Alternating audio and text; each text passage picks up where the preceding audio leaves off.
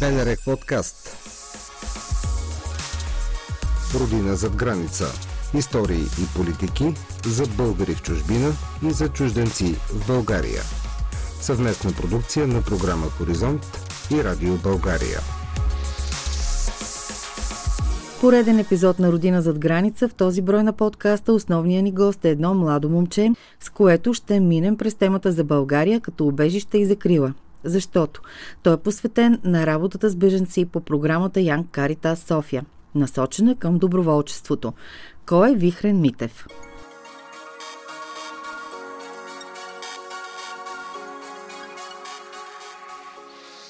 Здравейте и добре дошли. Здравейте на вас и на вашите слушатели. Може би около 10 минути четох вашата визитка в CV-то за 35 години. Наистина доста представителна а, така, биография имате. Обучения, различни курсове, все свързани с външната политика. Вие сте философ по образование. Можем ли всъщност така да кажем? Имате философско образование. Доктор сте по философска антропология към Софийския университет. И а, с всичко това сте стигнали до, и до работата с а, беженци.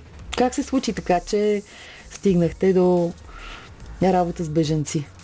До някъде стана и случайно, а, тъй като беше такъв период, в който аз трябваше да сменя попрището си, когато започна карантината и COVID. Тогава всички тези дейности, които споменахте, свързани с международни отношения, чужестранни партньорства и така нататък, замряха значително. Аз изпаднах в такава ситуация. Тогава ръководех една организация, която сам създадох, екологичен манифест Манеко. Видях, че няма сигурност напред и потърсих а, възможности извън това, което аз мога сам да създам.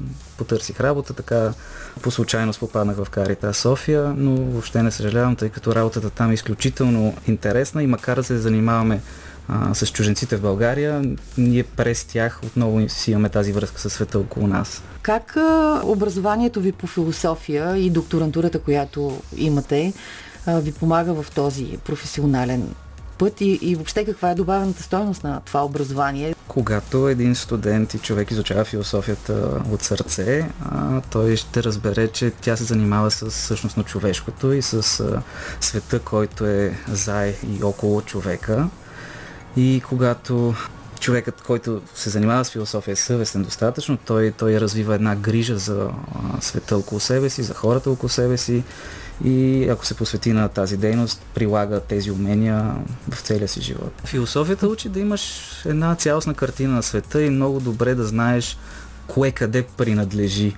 Т.е. да можеш да подрежаш света около себе си. Философията в огромната си част е и история на идеите и обучение по морал, по морални стоености. Ако кажем, че а, Бога е това, което е олицетворение на всички идеали в себе си, на всички добродетели, не е нужно да си а, религиозен през философията, за да работиш и да боравиш с тези добродетели и ценности. А, и в такъв смисъл в някакъв момент може да си човек, който е арелигиозен, може да е много по-религиозен от такъв, който е а, в, а, вярващ или а, претендиращ или след, следващ сляпо а, някакви вярвания. Сетивата ви са отворени и за зелените политики. Тук, тук вече говоря да. като философ, защото да. а, трябва да имаме предвид какво предстои да имаме преди цялостната картина, за да можем ние възможно най-добре да се движим в нашата конкретика, в която И да живеем. търсим климатична справедливост. Да. Ние с Вихрен а, точно по тази линия се запознахме а, по една такава дискусия за климатична справедливост, термин, който сега навлиза в а, България mm-hmm. и за това как а, трябва ние да живеем в всекидневието си, за да се пазим и да, да бъдем толерантни един към друг, що се отнася до а, така, природата като среда и възможност за всички. Забравили сме, отдавна сме забравили, че връзката между човек и природа е непрекъсната. От началото на индустриалната революция природата се смята за ресурс, който може да бъде безкрайно изчерпван и ползван. Региони, които са заради глобалното затопляне са обезводнени, което поражда напрежение в тези райони и след това бежанци, които а, следствие на конфликти напускат държавите си идват в Европа. Но това все пак като че ли към днешна дата изглежда по-страшно. да бягаш от война. Ами да, но ето виждате, че войната е следствие на изчерпването да. на природните ресурси. Вихрен, вие като човек, който работи с беженците, имате ли някаква точна формула, кое е правилното място за тази интеграция или не е въобще въпрос на място? Струва ми се, че сега малките населени места не са най-подходящи за интегриране на бежанци. А, друго важно нещо, което ние пропускаме много пъти, или може би като българи, като цяло, ако мога да говоря така, а, е това, че не си представяме историята на тези хора и защо те наистина са тук. А, тоест, те, повечето, в повечето случаи те бягат от нещо. Наистина, те затова са бежанци. Тоест, те са принудени да сменят мястото си на живот и ние не си представяме какво означава ние в един момент да трябва да, да отидем да живеем някъде другаде. Има и много българи, които са по света, а, които са мигрират и са бежанци по един или друг начин. А как местното общество трябва да участва в... Местната общност трябва да участва в тази интеграция? Да, чуждото изглежда странно, страшно. Българите някой път така се дърпат и са по-резервирани, защото не знам, може би малко емпатия не липсва.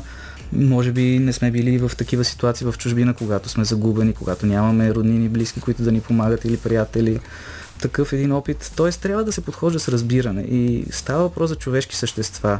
Не можем да кажем, че всички са дошли тук, за да най-бедните, най-опасните искат да крадат и да, да живеят, ако може, без нищо да правят. Обещахме да разкажем истории на беженци, които и според вас, аз съм тук напълно съгласна, през които всъщност става възприемането на, на другия човек, осмисленето на различието като култура, аз много се радвам, че има организации като Карита София и Центъра Света Ана, тъй като... Където Вихрен работи. Да, точно да. така. Там съм експерт работа с доброволци. Моята задача е да организирам доброволчески събития за граждани на трети държави, което не във всеки случай означава бежанци. А, има всякакви хора, но по линия на историите за бежанци, сега се сещам за първите месеци, когато започнах работа. Аз не съм там от много време, още няма и година.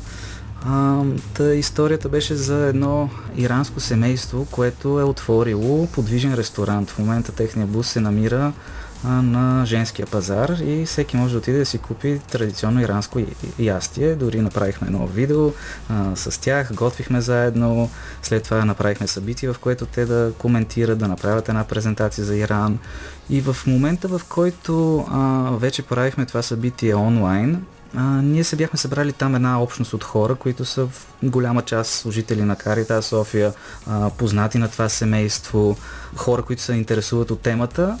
Така, създавайки една общност, ние показахме на тези хора, че те вече са се установили някъде, имат а, среда, в която да, да съществуват. Но това, което мен ме порази, беше, аз ги гледах тези двама а, иранци, мъж и жена, вече възрастни имат си две дечица, с които са дошли в България. И си казах, абе какво ли е тези хора да сменят държавата си, отгледали са две деца и, и, и са ги пренесли в нова държава, отгоре на всичкото стартират и бизнес. Нали, това е... Храната ми прави впечатление, не знам дали вие сте, ще подкрепите това, което ще кажа, но аз понеже също съм ходила на много събития, винаги в основата на събитията, свързани с бежанци в България, стои храната. Това като че ли е универсален език. Така е. Моста между културите и чрез нея, ето в тази презентация, която направиха те, ние научихме много за Иран. За това научихме и много неща, които въжат и за, за нас тук, както можем да проследим, а, примерно, историята на баклавата и как тя се появява в различни държави и как се е зародила. Нали? По същия начин научаваме повече и за иранската култура но може би ви имате предвид как се отнасят хората, когато да речем отидат на един модерен, добре обзаведен ирански ресторант, да кажем, и когато биха отишли на този подвижен. На този, да, на този подвижен да. е интересно.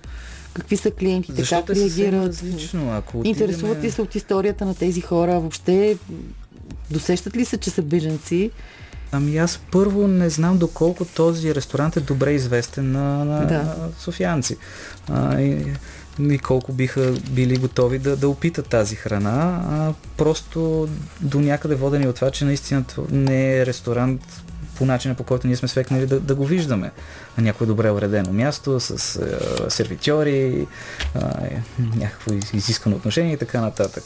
Също време е много интересно, че ако попаднем в този тип модерни ресторанти, ние ще си изкараме много хубаво, но пък никога няма да се замислиме за по-сериозните въпроси. Нали? Как, е, как, е, как е дошла тази храна при нас, кой е донесъл, кой е изготвил и така нататък. Защото всъщност за всяко едно такова действие стоят хора с реални истории не е леки, не е леки. А как се движи нашия обществен процес по отношение на възприемането? Също се среща и когато говорим за, за хора с увреждания, да речем.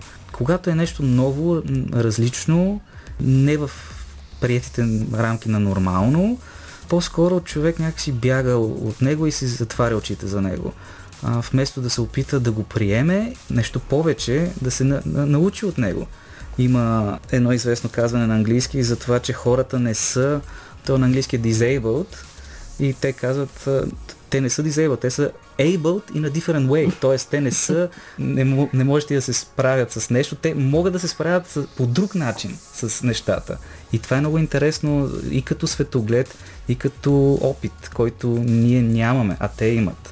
Тоест, ние можем да, да се учим от тях. Така и за бежанците по същия начин. А какъв е нашия начин култура, да, да се справим с тези други хора? Как в другите страни аз това също, осмислят този, този също, процес? Още не мога да си дам ясна сметка за това какво се случва, тъй като тези процеси в други градове, като Париж, Лондон и така нататък, ако, ако се влезем в метрото в Париж, ще се хванем за главата колко различни култури са смесени там и колко вече поколения са минали на смесване на, на местните с а, хора, които те първа идват. Помним и какво се случи с Брексит и какво го породи. А, наистина винаги някъде местното население е, извършва съпротива към промяната.